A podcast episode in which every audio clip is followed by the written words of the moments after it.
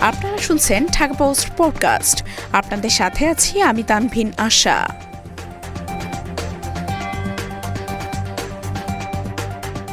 আড়াই ঘণ্টা চেষ্টার পর নিয়ন্ত্রণে চকবাজারের আগুন।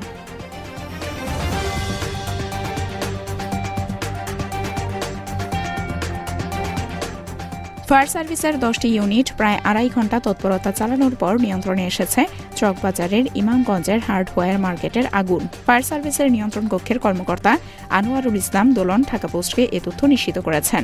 শনিবার দিবাগত রাত একটা পাঁচ মিনিটে আগুন নিয়ন্ত্রণে এনেছে উল্লেখ করে আনোয়ারুল ইসলাম দোলন আরও জানান, আগুনে হতাহতের কোনো ঘটনা ঘটেনি। কি কারণে আগুন লাগল এবং আগুনের ক্ষয়ক্ষতির পরিমাণ এখনও জানা যায়নি। তবে ফায়ার সার্ভিসের কর্মকর্তারা বলেছেন, তদন্ত সাপেক্ষে এসব তথ্য জানা যাবে।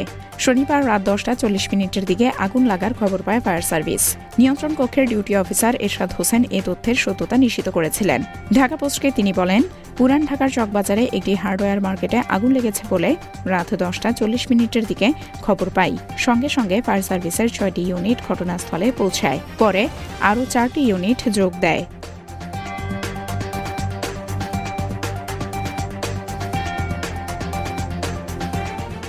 এতক্ষণ শুনছিলেন ঢাকা পোস্ট পডকাস্ট। দেশ বিদেশের সর্বশেষ খবর জানতে ভিজিট করুন W W W dot Dhaka Post dot com